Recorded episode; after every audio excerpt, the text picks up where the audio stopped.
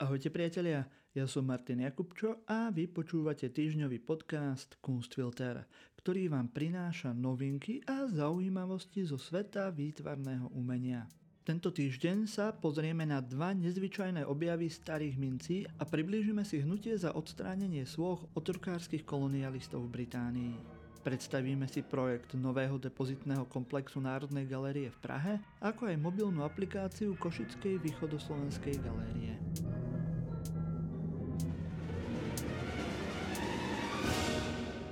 Na farme nedaleko Budapešti sa podarilo archeológom objaviť zlaté a strieborné mince z čias osmansko-habsburských vojen. Archeológovia predpokladajú, že mince zakopali v 16. storočí Maďari, ktorí utekali pred vojskom Osmanskej ríše v nádeji, že sa raz do svojho bydliska vrátia a svoje bohatstvo vykopú. Nie je však náhodou, že archeológovia pracovali práve v tejto oblasti. Už v roku 2019 sa tu totiž našlo 150 starých mincí. Na konci roku 2020 sa tak výskumníci z Ferenczi múzea vyzbrojení detektormi kovov rozhodli objav zväčšiť. Expedícia vedená múzejným numizmatikom Balážom Naďom trvala len 2 dni a bola naozaj úspešná. Nedaleko prvého nálezu našli malú skrýšu s mierne poškodenou nádobou, v ktorej sa nachádzali 4 zlaté a takmer 7000 strieborných mincí. V dobe, kedy bol poklad zakopaný, by si mohol sedliak za tento obnos peňazí kúpiť 7 koní. V dnešnej dobe by táto cena postačovala na luxusné auto.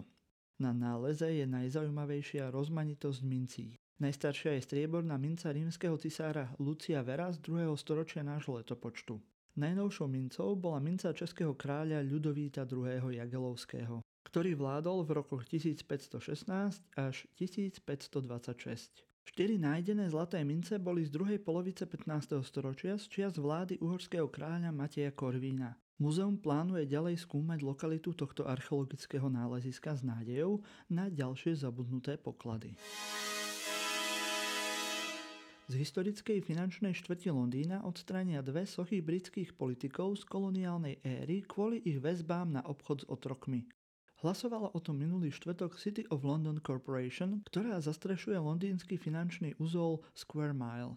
Hlasovaním rozhodli o premiestnení sochy Williama Beckforda, bývalého starostu Londýna, ktorý svoje bohatstvo získal najmä z plantáží na Jamajke, ktoré využívali otrocké práce. A sochy Johna Cassa, poslanca a významného predstaviteľa spoločnosti Royal Africa Company, ktorá uľahčila transatlantický obchod s otrokmi. Obidve sochy budú nahradené inými, no spoločnosť ešte neprezradila, koho sochy nahradia zobrazených otrokárov.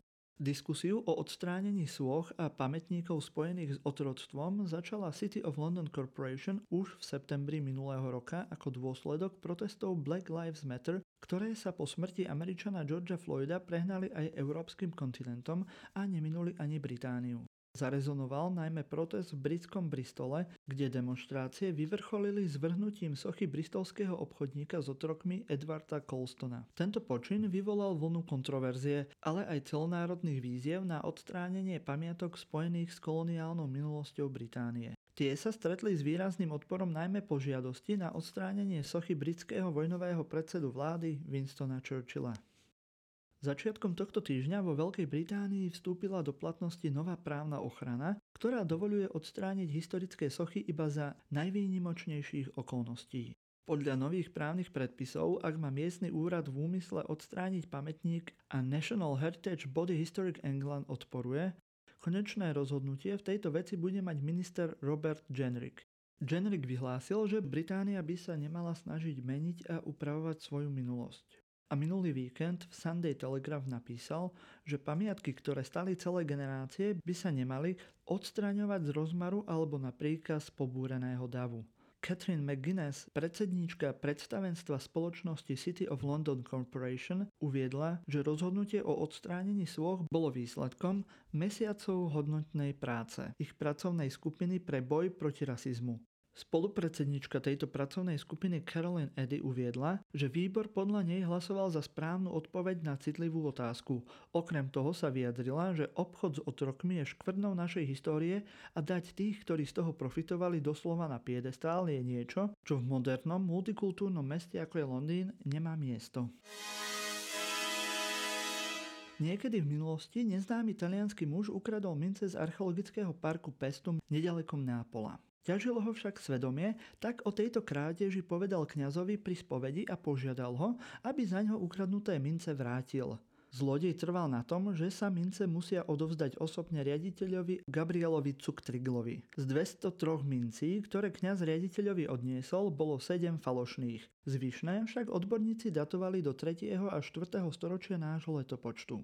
Vo vyhlásení o navrátení týchto mincí sa píše: je to úkon akejsi poslednej nápravy od niekoho, kto sa cíti kajúcne za krádež vecí. Pôvodne grécka kolónia, ktorú neskôr dobili Rimania, sa môže pochváliť 3 z najzachovalejších gréckych chrámov na svete a množstvom zachovaných artefaktov. Archeologické parky sú často obeťami zlodejov či chamtivých turistov. Nie je však nič neobvyklé, že ľudia niekedy aj po 10 ročiach ukradnuté artefakty vracajú do ich pôvodných lokalít. Bývalý manažér Pompeji uviedol, že ľudia ich niekedy vracajú v obave alebo dokonca presvedčení, že môžu byť prekliaté.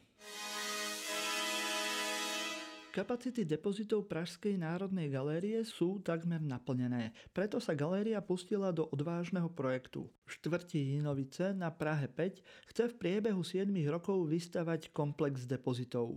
Celá investícia sa odhaduje na 1,3 miliardy českých korún, čo je v prepočte takmer 50 miliónov eur. Komplex budov však nebude len obyčajným galerijným depozitom. Projekt architekta Jána Kubalu bude po dokončení prístupný aj verejnosti. O čo teda pôjde? Okrem moderného a bezpečného depozitu tu plánujú vybudovať reštaurátorské dielne, laboratória a digitalizačné centrum. Pre verejnosť budú určené tzv. Otvorené depozity, sochársky park a priestory určené na edukačné programy, výtvarné dielne či prednášky. Realizácia celého projektu je zatiaľ na začiatku. Prioritou je výstavba prvej budovy. Celý komplex by mal byť hotový v roku 2028.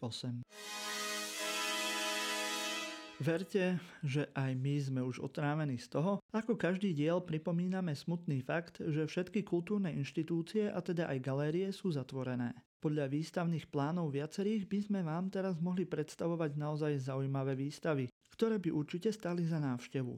Neľahká situácia má jedinú výhodu, a tou sú inovácie, ktorými začala pracovať väčšina galérií. Veríme, že keď sa konečne vráti aspoň život trochu do normálnych koľají, budú ich aj naďalej využívať na svoju propagáciu. Dnes vám predstavíme aplikáciu Východoslovenskej galérie v Košiciach Výstava v mobile. Aktuálne si môžete pozrieť 3 výstavy: Telo, forma a gesto, sochárstvo v zbierke Východoslovenskej galérie, Kúzelný svet vonkajšieho zdania a Umením a slovom. Kultúrne dedičstvo rádu premonštrátov v Jasove. Komentáre nahrali herci Košického bábkového divadla a okrem slovenčiny si ich môžete vypočuť aj v anglickom jazyku. Vďaka aplikácii budete informovaní aj o ďalších novinkách vo Východoslovenskej galérii. Ministerstvo kultúry predĺžilo lehotu na podávanie žiadosti v dotačnom programe Obnov si svoj dom do 15. februára. Projekt, v ktorom sa do obnovy väčšinou zrúcanin hradov zapájali dlhodobo nezamestnaní, financovalo Ministerstvo práce a sociálnych vecí. Ale ako informuje Ministerstvo kultúry, keďže rezort práce v tomto roku neplánoval v projekte pokračovať, prešiel teda pod Ministerstvo kultúry. So zapájaním nezamestnaných do obnovy pamiatok prišiel v roku 2011 vtedajší minister kultúry Daniel Krajcer. V tom čase bol financovaný z Európskeho sociálneho fondu. Prvou takto rekonštruovanou pamiatkou bol Šarišský hrad. Odvtedy ich do zoznamu pribudlo niekoľko desiatok a mnoho ľudí si aj vďaka tomuto projektu našlo trvalé zamestnanie. Pokiaľ ste tak ešte neurobili, môžete si vypočuť taktiež aj niektorý z dielov Politikástu Silný výber, ktorého archív nájdete rovnako ako tento podcast Kunstfilter na ktorejkoľvek vašej obľúbenej podcastovej aplikácii. Budeme radi, ak nám zanecháte hodnotenie na Apple podcastoch alebo budete sledovať náš Instagram či YouTube.